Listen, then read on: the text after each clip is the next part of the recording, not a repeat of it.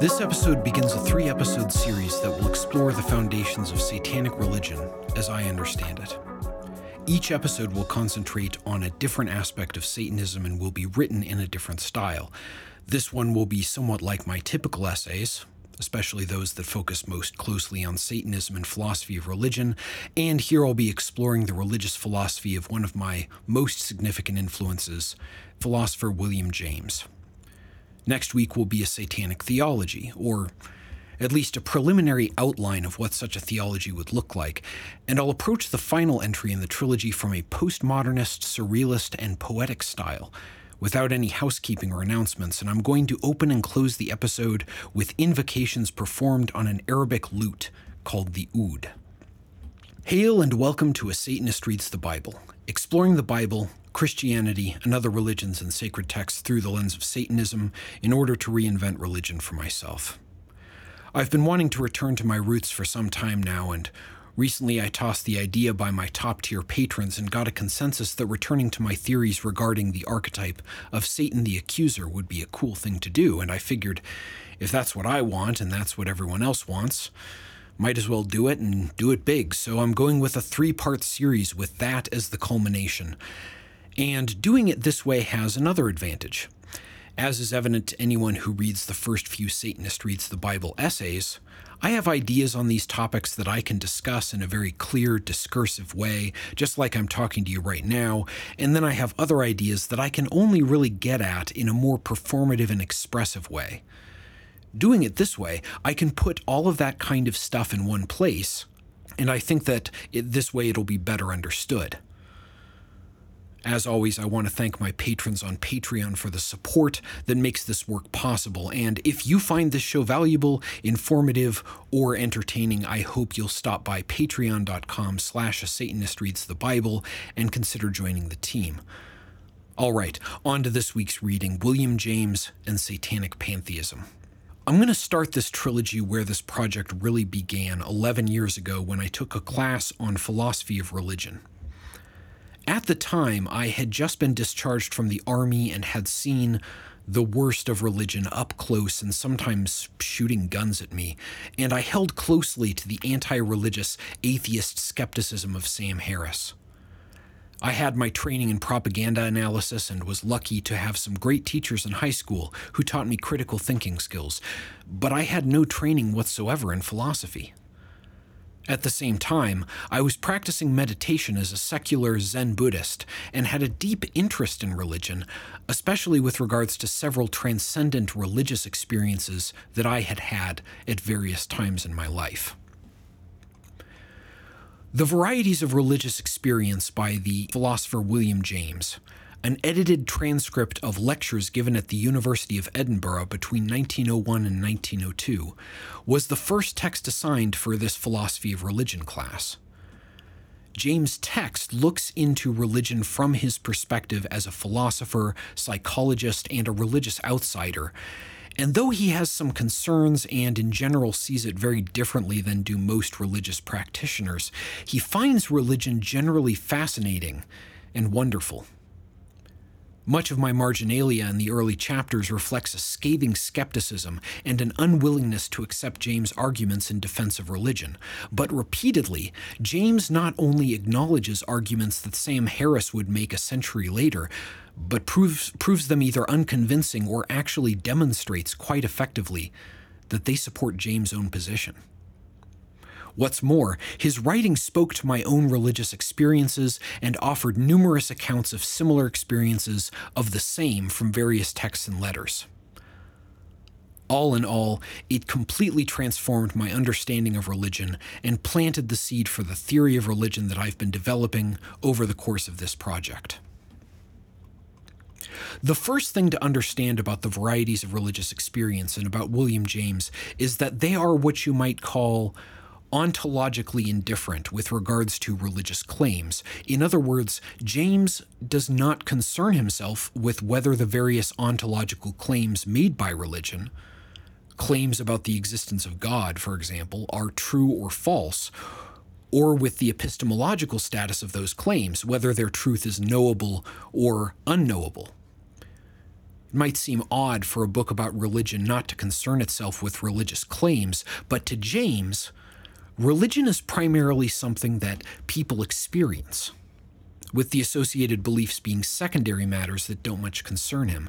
He does touch on the subject in places, and in concluding the book, gives a single clear and direct answer to one particular claim, albeit one that he spends several pages hedging in so that he's able to answer it in such a way. But the primary questions he seeks to address are one, what is the nature of religious experience? And two, what is the practical impact and value of such experience?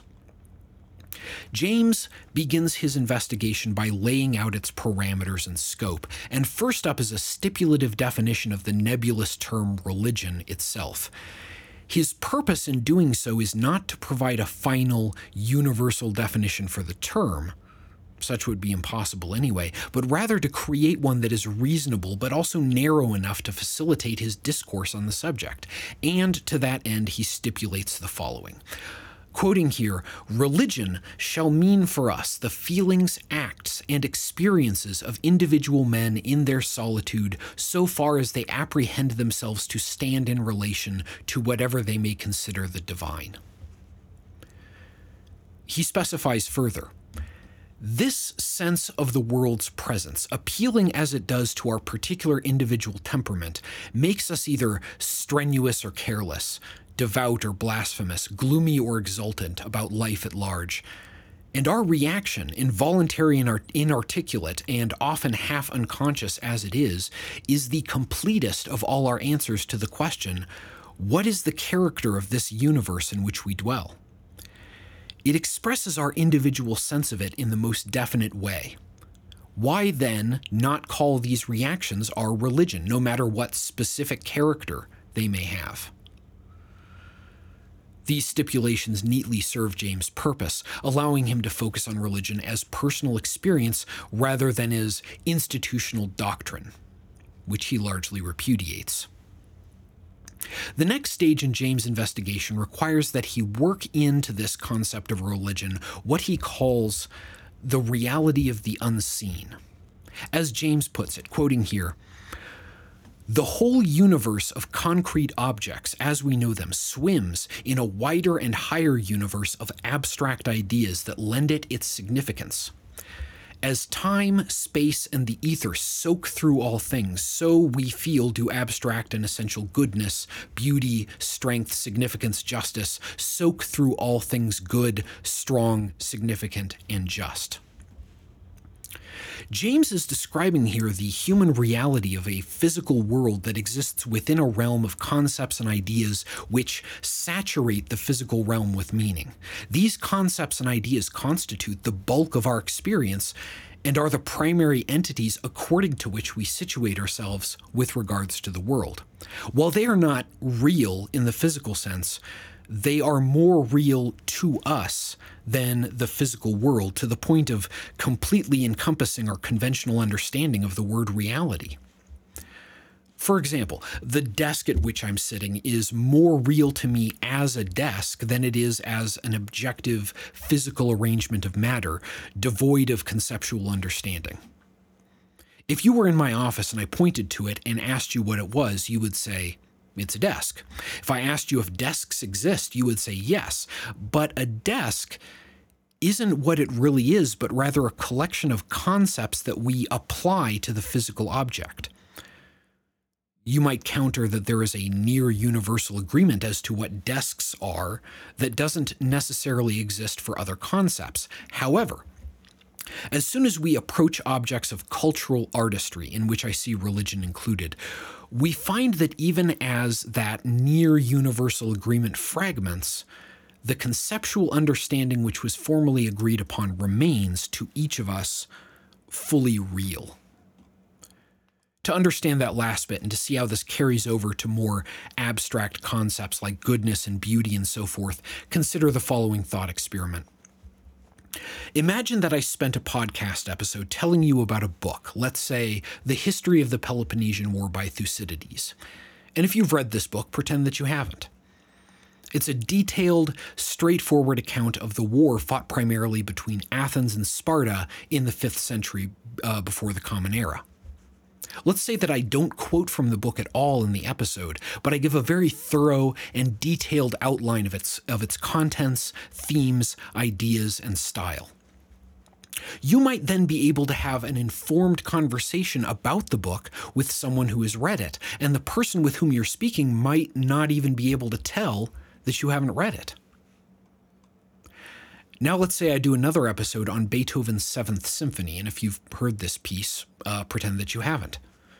I don't play clips of the music or so much as hum a bar of melody in the episode, but I give a very detailed description of the music what key it's in, its overall structure, the relationship between its melodic themes, its historical context and performance history, and so forth. And again, you may now be able to have an informed conversation about this piece of music with someone who has heard it performed but it is immediately apparent that this conversation would not be equivalent to the conversation about Thucydides. Given an arbitrarily detailed explanation of the history of the Peloponnesian War, I think we would agree that you would have a proportional understanding of the book, even if there are aspects of it, such as the feel of Thucydides' prose, that you might not appreciate. But could we say that you really understand the symphony at all if you've never heard it? Again, uh, given an arbitrarily detailed explanation, the person with whom you're conversing about Thucydides might not be able to tell that you haven't read it, but as soon as the discussion about the symphony turns to the affective states it causes, which are arguably the most important things that the symphony conveys, it will become evident that you've never heard it. Questions about affective states are not likely to arise in a conversation about Thucydides, and if they do, they can likely be circumvented without revealing that you haven't read the book. Let's now further specify that you're talking about the Seventh Symphony with someone who listens to it daily and loves it deeply, but doesn't know any facts about it that aren't immediately evident from listening to it. All of the facts you learned about it in my podcast episode, in other words. So, this person knows that it's a symphony performed by a symphony orchestra, but doesn't even know that it was composed by Beethoven. Between the two of you, who does it seem is closer to the symphony's truth, as it were? Whom do you think Beethoven would pick as being the one who really understands the music? The obvious answer to both questions seems to be the ignorant listener rather than you, the knowledgeable scholar who has never once heard it. It is thus apparent that there is an aspect to the music, and not just any aspect, but its most real and important aspect, which does not exist as a physical reality, nor as anything that can be conveyed discursively.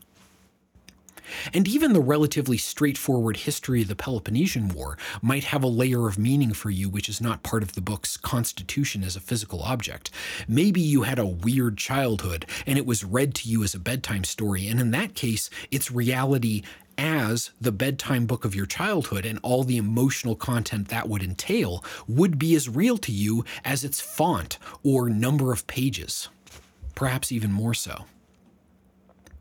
This is the unseen reality that James is describing. And part of this as well are the quasi sensible, apprehensible realities, which James describes as constituting the content of religious experience and which he documents at length throughout the book. It is undeniable that many people do indeed experience what might be called religious experiences, which also sometimes fall into a category that James calls mystical experience. In addition to James' plentiful examples, I've seen them documented in numerous other sources, including those of the staunchest atheists. I've spoken to many people who have had such experiences, and I've had and continue to have them myself. This is the foundation on which James builds a model of religion as primarily involving psychological rather than supernatural phenomena. These experiences, qua experiences, meaning considered in terms of their being experiences, are entirely real.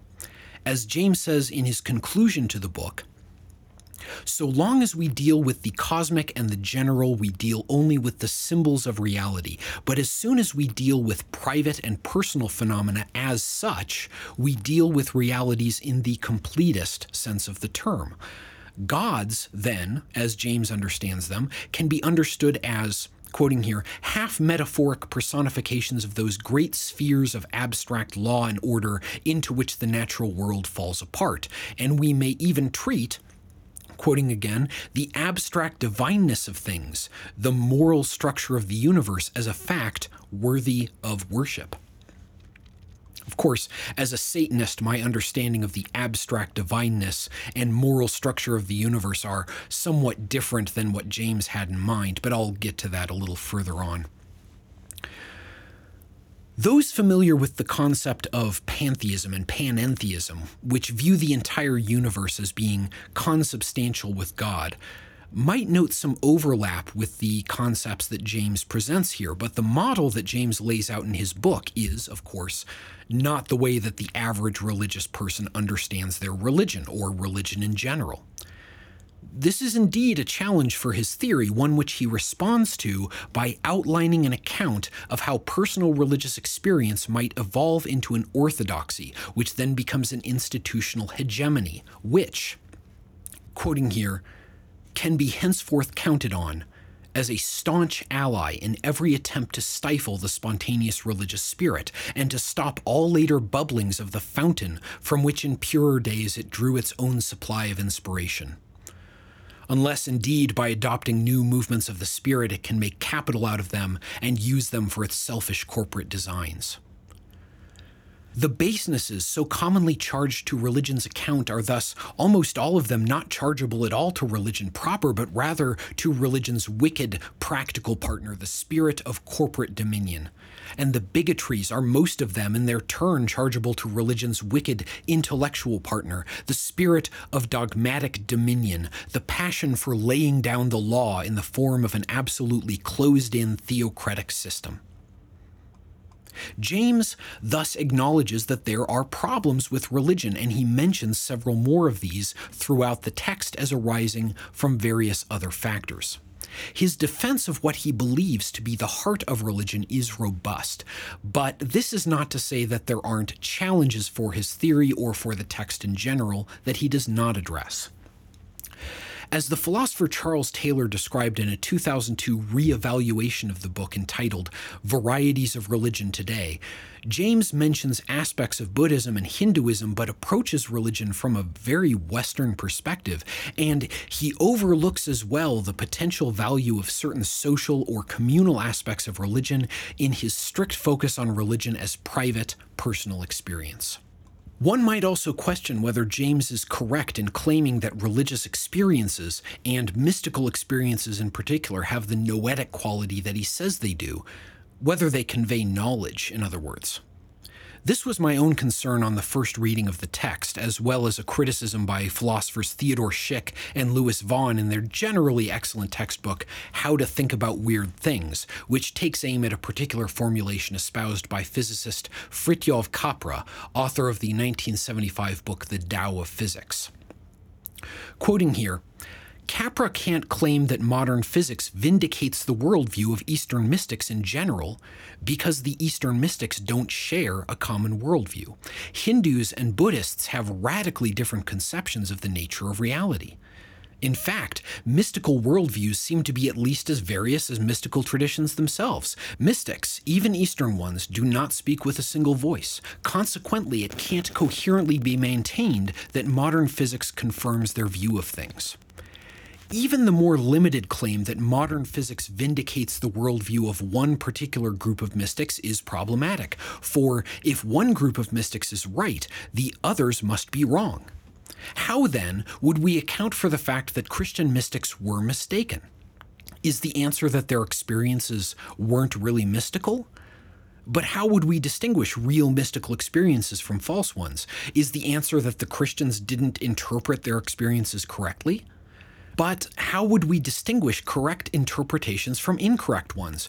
Once we admit that only certain mystical experiences are revelatory, we have abandoned the claim that all mystical experience yields knowledge.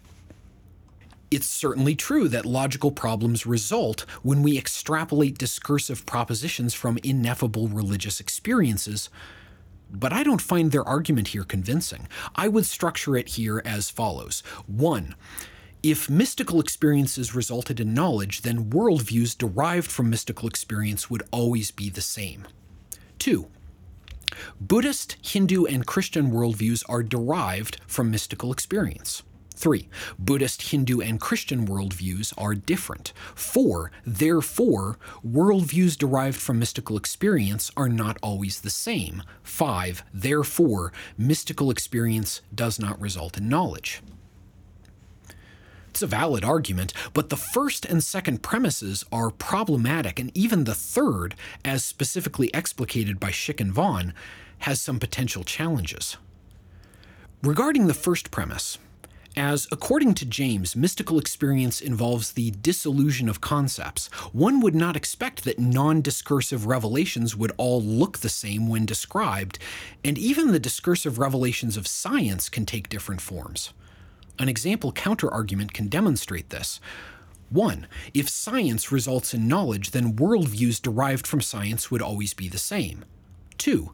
The Bohr model of the atom and the quantum model of the atom are derived from science. 3. The Bohr model of the atom and the quantum model of the atom are different. 4. Therefore, worldviews derived from science are not always the same. 5. Therefore, science does not result in knowledge. This argument is likewise valid, but the conclusion is unacceptable, so one of the premises must be flawed, and as the second and third premises are rock solid, the first premise is the only viable candidate.